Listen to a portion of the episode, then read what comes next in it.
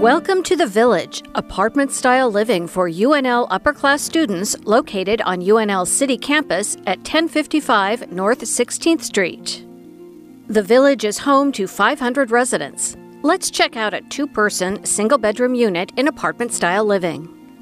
The units are equipped with electronic key entry and have a large dry erase board on the exterior of the door.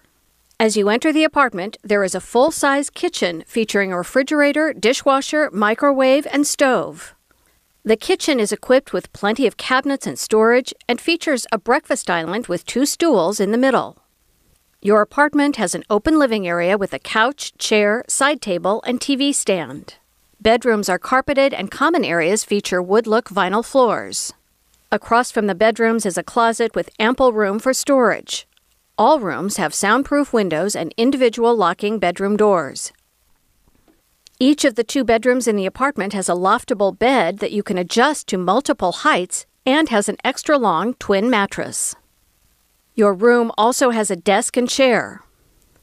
The closet area has room for hanging clothes, a storage space, as well as a three drawer freestanding dresser.